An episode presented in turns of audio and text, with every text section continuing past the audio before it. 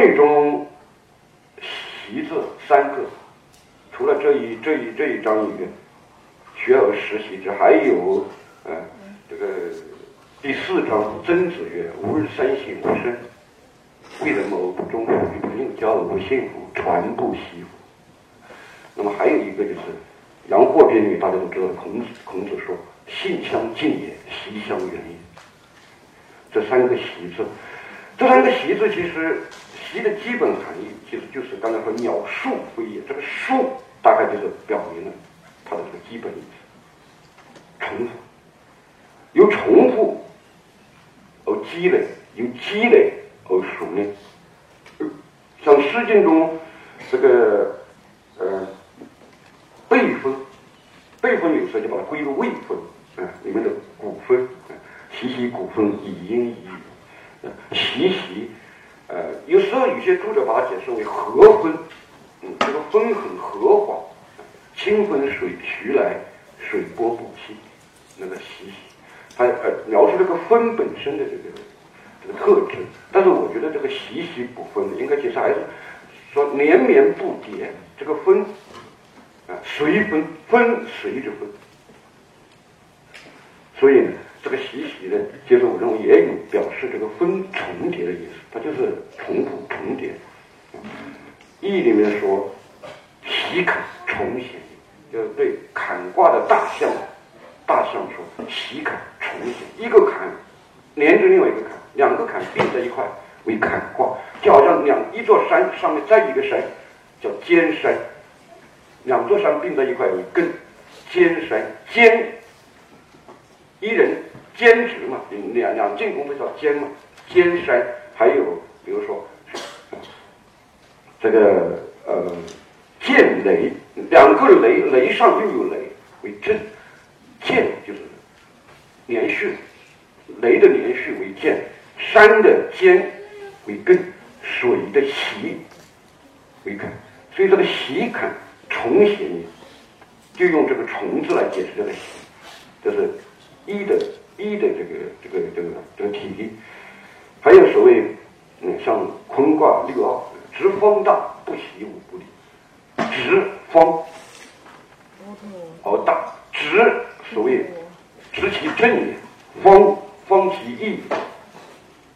如果一个人又正直啊，又正又义，那么他就能够大，不习无不利。就是哪怕你不懂，也不会有什么。你到一个单位去，你是个实习生，你可能没有什么经验，但是你这个人品德很过硬，很正直，啊，又谨守着原则和规范，不去违背原则规范，又直又方，因此能大。所以，哪怕你有什么不懂的地方，也不会有什么旧害。不习无不利，这个习，它是指的说，你你可能对这个东西没有经验，你不需要去。去呃很熟悉它，但是也没问题，因为你的本性这个有直方这两点可以避难，直方大不习。那么总之吧，这个习基本上就是一个重复。我曾经这样讲：性相近，习相远。性是一个点，性性是一个种子。生之所以然者，谓之性。那么，每个人的生命都是一个种子，这个种子是是包含着无数的可能性的。你小时候学钢琴，你长大了就会弹钢琴。你小时候没见过足球，像我这种，我小时候都没见过足球，那么我就不太可能去踢足球。对，性相近是说人的本性都差不多，近和远本来是用来指空间的。有点距离，的将它给引申为性相近，等于说性相差异不大；相远是说差别很大。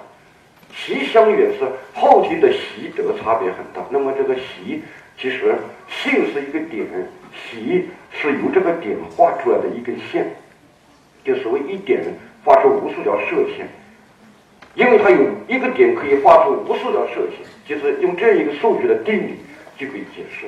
性相近，习相远。性是最初的那个点，而习是这个点可以往各个方向、往无数个方向发出无数条射线，习相远。那么人生是怎么形成的？人生就是习形成的。这个习指的是无限次的重复。我觉得说不亦乐乎？乐本文是个在这里说的是个说字，这个说字呢，它呃同那个喜悦的悦，今天这两个字是不同的，一个是言字旁，一个是竖心。这个这个说字在古古汉语中，在先秦的古汉语中还通托字，啊托，逃脱的脱。比如说，在在《诗经》和《易》就《易经》中，它就通这个“托”字，鱼托父，夫妻反目等。呃，小训，鱼，鱼是那个车的车厢嘛，腹是腹条，就是那个轮子，那轮子车轴和外面的轮轮圈圈中间不是有很多呃这个这个条子嘛，那个叫腹条。也也有的学者把它复解释为这个车厢下面的一个钩子，就。和那个车轴锁住那个车轴的那个那个钩子，那个车厢承载在车轴上，鱼托付，那个钩子拖着那个鱼就车厢就掉下来，这车子就动不了。夫妻反目，就丈夫妻子不和，呃，这个家庭就家庭呃就不能和好，就是如同车子坏了不能前进一样。鱼托付，这个说就通托，本来它的本意都来自于这个对，这个对。它本身是一个卦，对代表着月，秋天的卦，正秋正西方的卦，泽取向为泽，沼泽的泽，它代表着月，代表着喜悦。所以呢，呃，这个说呢，在在《论语》中它是同这个喜悦的悦，但是它本质其实都来自于这边这一边这个对，而这个对本身在意象中它就表示月。它是我的方位，秋天收获，正正西方的卦。月在心，乐主发散在外。这是陈子的话，陈颐的话，朱熹在《四书记录》中把它引在里面。也就是说，学而时习之，不亦乐乎？是说一个人通过学习而使无能变得有能，使无知变得有知，所以内心有一种淡淡的精神的愉悦。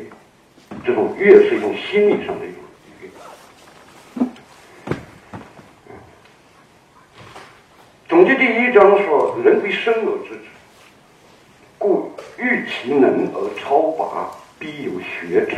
此之谓性相近。学问之道无他，习习之不已而已。此之谓习相远。千载而下，此为不义之理。”学而时习，得之于心，有所充实则悦。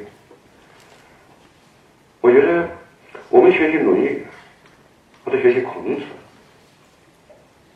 我觉得第一可能要学习的是，呃，孔子喜欢学习的这种精神。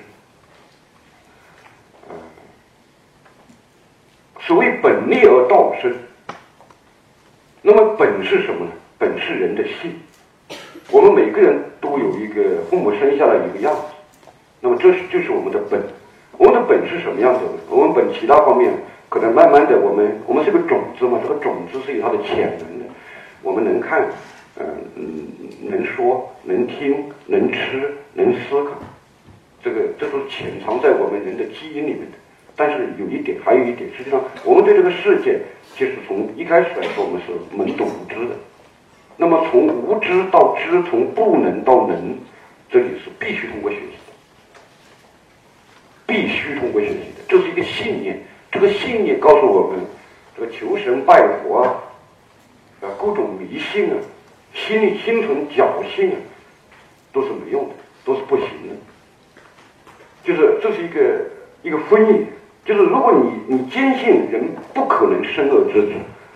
没世界上没有生恶之子的人，那么你如果想要，呃，提高自己的能力，想要超越于同才之上，就必须学习，这是唯一的道理，舍此以外没有别的道理。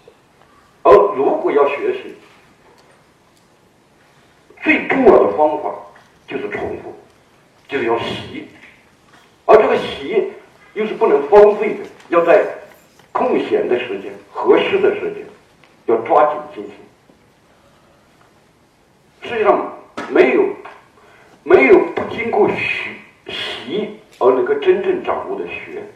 如果说我刚才说性是一个起点，而习是由这个点画出来的一根线，这个线往哪个方向走，其实就在于你日积月累，这个习形成了你的人生，养变成了你的习惯，定义了你是个什么样的人，是由你的习来定义的。你的时间花在什么地方？你从事什么活动，最后你就变成了这样一个人。我们任何技能的获得都需要非常的反复。呃，我有时候上课的时候，我曾经这样说：我说以我读书的经验是这样。如果你对一个经典的认识大概是，如果背了三十遍以下的话，就是你你把它背三十遍以下的话，呃，大概粗略懂这个意思，大概能够以维持半年左右。嗯，大概脑子里还有点印象。两年以后，基本上三十遍以下，基本上所剩无几。三十遍就，就那些那些，比如说大学生期末考试啊，复习个什么五遍八遍的，啊，翻开书马冬梅，关上书马什么梅，那种，我认为不，那种不能算真正的，呃，说你掌握了这本书。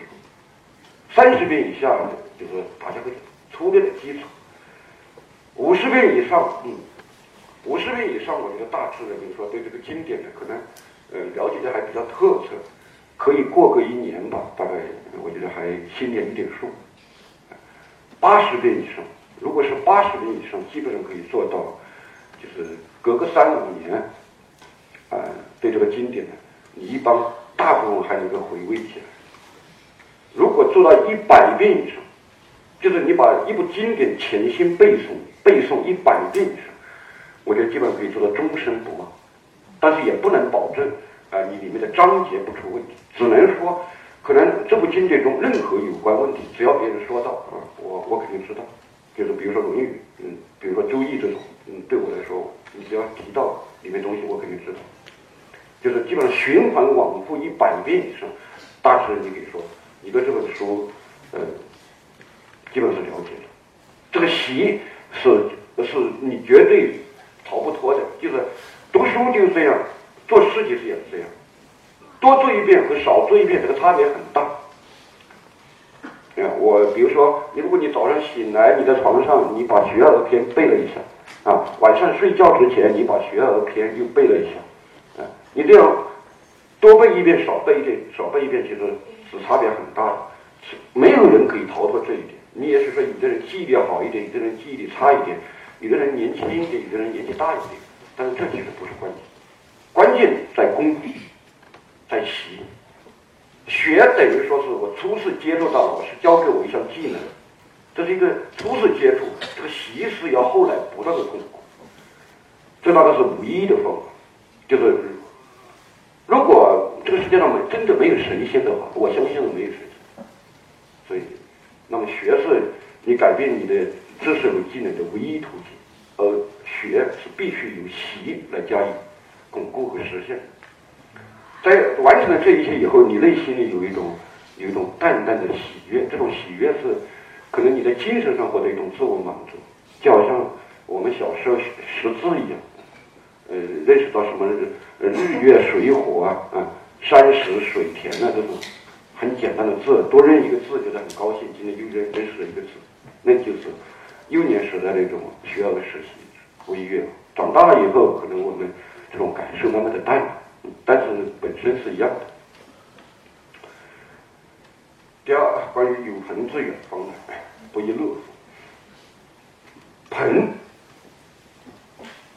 朋，说文没有朋字，呃，它只有这个单人旁加一个朋，呃，人人的朋，所以它其实这两个字应该是呃。同的，嗯，朱熹四书记注说：“朋同类，朋同类，同类意思大概近于伙伴，啊，贬义又是叫朋党。比如说，呃，属于唐代这个晋朋党之弊，啊，牛党、李党，就是文官集团拉帮结派，啊，叫朋党。那么，呃，宋代、明代有时候也提这个朋党。禁锢朋党，那么这个雍正还写御制朋党论，这个朋党就是等于说小人拉帮结伙，朋党所以是贬义。那么盆呢，朱熹说同类，其实我觉得这个注释基本上是有道理的。盆嘛，两个月，两个月月在古代它代表着身体，肉肉，比如说我们的五脏六腑啊，啊，这个都是用月旁，这个月旁就是肉旁。我们的肝、我们的肺、我们的肾，啊，都是这个月旁，所以盆可以是两个身体。盆，呃，有一个著名的注释的，这个郑玄呢，这个《周礼注》啊，东汉的郑玄经学大师，他说：“同师曰盆，同志曰友。”同师曰盆，同一个师老师的这个。学生叫同，同志曰友。呃，《说文解字》呢，也也也用了这个解释，叫同志曰友。同志，我们俩有共同的志向，有共同的志趣，能够聊到一块，能够玩到一块，这叫友。那么朋呢，更加强调这个外在身份上的相同。比如说，呃，我们都是中大的学生，我们都是广州图书广州市图书馆的读者，这种就叫朋，就外在身份上的相同为朋。内在志趣上的这个相互吸引为友，所以朋和友呢，还是这个概念上有所区别的。嗯，这个朋，在诗中不多，但是在意里面，哎，就比较常见。它的经里面，呃，这些经里面还还是还是比较多的，有四个。嗯，像易的复卦，一阳来复。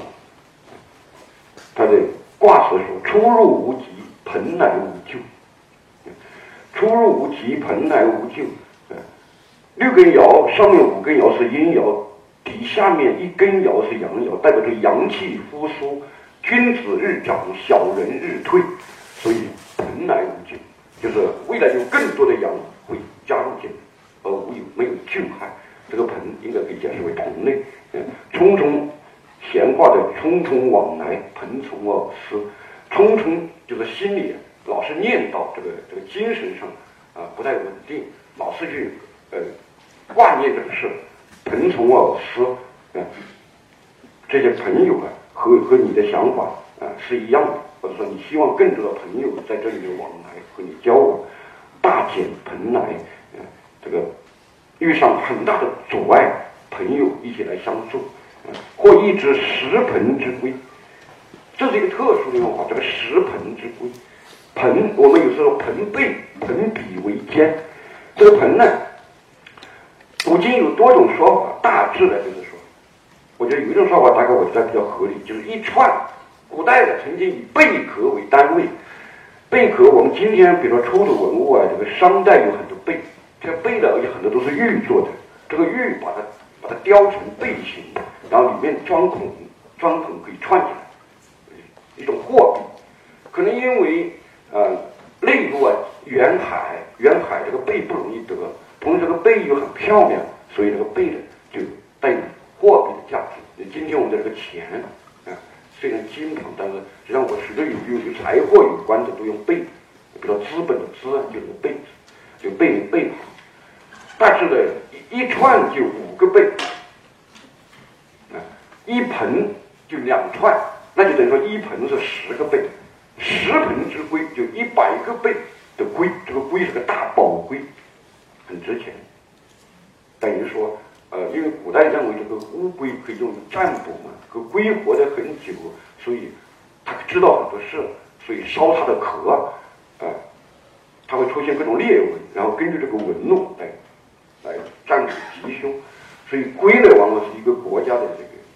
重大的财富，而且往往是呃世世代遗传，或一只石盆之龟，复刻为原体，就是有人送给我一只价值一百个贝的大宝龟，呃，我我不能推辞，呃，原体这是一件非常吉利的事。那么这个盆呢，有时候就是在这个意义上，因为它有它可能是表示贝的一个单位，所以它有时候与钱有关系。大致呢，我觉得，呃，其实。呃，朱熹这个同类这个解释呢，我觉得比呃郑玄这个同门约朋、同志约友，把这个把把这个同师约朋或者同门约朋，我觉得可能更贴切一些，同类。有人可能会问，为什么不说有友自远方来，而说要有朋自远方来？有朋自远方，有友自远方。我觉得精确的说法应该叫有朋自远方，因为友是一种内在的志趣相投。就比如说大学开学季，啊，每个大学都在录取学生，有很多新生来来上学。那么这些新生来了以后，就是这个学校的学生，我们的身份上是相同的，这叫朋。但是我们能不能成为友呢？另说。我们俩都是，比如说我们都是某某某个大学哪一个年级的同学，这个我们外在身份是相同的，所以为朋。但是也许我们俩关系并不好，我并不欣赏你，你也不喜欢我，我们俩不不不一定成为友啊。所以这个有带有一定的这种内在性、私人性，而朋是一个外在的。身份的一个标志，所以应该说有朋自远方。关于朋友之道，我这里是顺便讲一讲。其实儒家关于朋友之道非常清楚。朋友之道，首先，朋友之道是不同于呃父母，不同于君臣，不同于夫妇，不同于兄弟。就是五伦嘛，父子、君臣、夫妇、兄弟、朋友，朋友是最后一轮。我们认为，这个社会中所有的社会关系都可以归结为这五伦里面。那么，父子、夫妇、兄弟都是家庭内部的关系，君臣等于今天的这个呃单位里的上下级，它是一种政治领域和社会领域中的关系，而朋友不同。朋友是，朋友是同志为友，是以共同的志向、价值观而相交的一个共同体。它和家庭这种血缘关系以及这个君臣这种政治关系是不一样的。所以朋友就是说道不同不相为谋。我们俩追求不同，我们俩志向有差别，我们就成不了朋友。或者我们即使成了朋友，后来双方在志趣上这个有了有了裂痕。那么也有可能两个人关系破裂，所以而且朋友刚才说它是一种志向志趣的共同体，它的这个紧密性其实是不如比不上夫妻，比不上兄弟，更比不上父子，也比不上君臣。还有一点就是，就是父子啊，呃，君臣呢，其实呃都有上下关系。父子君臣，那么，呃，夫妻有一种主从关系，就夫唱妇随，啊，夫为妻纲，啊，女子从业而终等。那么兄弟的，那么有一个一个弟的关系，就是弟弟要服从兄长，啊，什么兄友弟恭啊，父慈子孝啊，君人臣敬啊，啊，这些，它都是带有一定的这个，带有一定的纵向性，就是他们的关系不是完全一种平等关系。但是朋友不一样，朋友是一种平等关系。你就是你你你不能说在朋友之间呃，谁呃你一方一定要听另外一方，一定要服从另外一方，没有这个事。所以它是一种平行关系，他们的关系的纽带完全是以志趣、以道相交的，这是他们的一个特殊性。那么怎么来处理朋友关系？朋友是用来干什么的？朋友的功能其实是游以辅人。这个应该说得很清楚。辅仁，今天我们有时候台湾现在还有辅仁大学在台北，辅仁，辅仁医院、辅仁中学、辅仁大学、辅仁，辅仁就是说的朋友之道。用这个“辅”字就可以表明朋友的作用，就是做坏人、做君子还是做小人，关键在你自己的选择，你自己愿意是个好人，还是愿意是个坏人，愿意是个君子还是愿意是个小人。这一点取决于你自己，这是为主的。所以为人有己而有人不在，关键在有己。但是在另外一方面，朋友能够起一种督促、激励、切磋的作用，这就是以辅辅佐。曾子说：“君子以文会友，以友辅仁。文是一个媒介，像今天大家我们一起来呃学习《论语》的第一章，我们其实这就是说以文会友。我们以借这个东西为媒介，我们来交流，这叫以文会友，而不是以麻将会友。以文会友，以友辅仁，就是呃朋友互相切磋、督促、监督，这叫礼，就是朋友的功能。这个就像孔子说的一句话，叫‘工欲善其事，必先利其器’，这是我们今的俗话。嗯，其实是出自于《论语卫灵公》，孔子说的。子曰：‘工欲善其事，必先利其器。’就是说，工匠如果想自己的事情做得做得做得很顺利的话，首先要把他的工具弄得很锋利。那么，必先利其器。这个器怎么利呢？这个工具怎么才能锋利呢？那要磨，要打磨，要磨刀，这个刀才能利。宝剑锋从磨砺出。那拿什么来来磨刀呢？就要拿磨刀石来磨刀。朋友是什么呢？朋友就是磨刀石。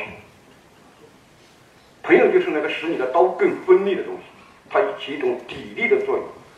所以他生之时可以攻玉，他生之时可以为错。这个错。错其实就是磨刀石，一个很粗的东西，然后可以为错，可以使你的这个，可以使你的工具变得更为锋利，使你的器皿变得更变得更为明亮，把这些修啊污啊都去掉。工欲善其事，必先利其器。他讲的就是朋友之道。何以器何以利？要磨，拿什么来磨？拿砥砺来磨。朋友就为砥为利，所以。朋友的作用就是服务人，这是儒家对朋友之道的基本功，就是它的功能。它的性质，我刚才说它是同质为友，他们的关系是平等的，它不同于父子、君臣、夫妇、兄弟，它不在家庭之内，也不在政治领域。那么，对待朋友有时意见不投，怎怎么办呢？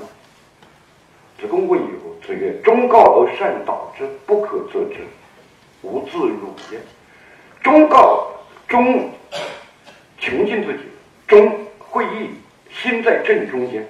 心在正中间就表示他不偏不倚。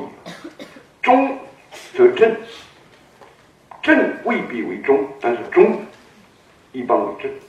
正、中、正、直这三个字基本上可以互去，就是中间它就是正的，正的就是直的。那么心在正中间，就说明这个人。正大光明，没有任何坏心眼，没有没有任何私自的盘算，以这种光明正大之心去去劝告朋友，这叫就是你自己的出发点，你没有说什么自己搞什么小动作，自己有什么小算盘，叫忠告。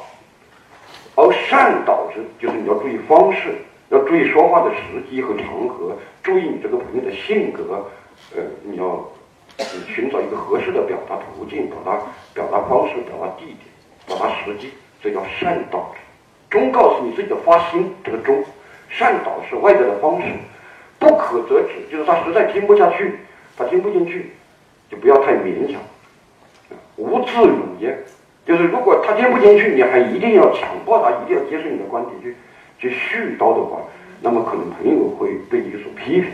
觉得你又不是我的什么，你凭什么要这样强加给我你的意志？所以这样的话反而导致两个人疏远，这就是自如也。这大概是儒家对待朋友的一个基本态度。总之，你明白朋友在五伦中它是呃不同于另外四门的。朋友的基本功能是服人，然后对待朋友要相互尊重，呃为朋友出谋划策要做到忠，为人谋而不忠乎？就曾子说的，那么这个人实际上我们可以把他化为朋友，那么另外不可强求。方自远方来，这个方我们今天用的很多，嗯，这个方的本来的原始意思，大家可能觉得，嗯，这个你想象不到，方的原始意思，它的这个小篆呢，就上两艘船并在一块，上面这个点是个船头。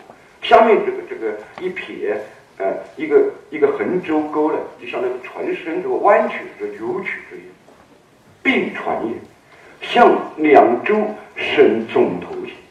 这两艘船拼在一块，这个总头省了一个，共一个头，两艘船拼在一起，为这个方字，方并船。可能大家可能都想不到会这个意思，但是这个意思确实是存在的，而且我们今天有时候还用到。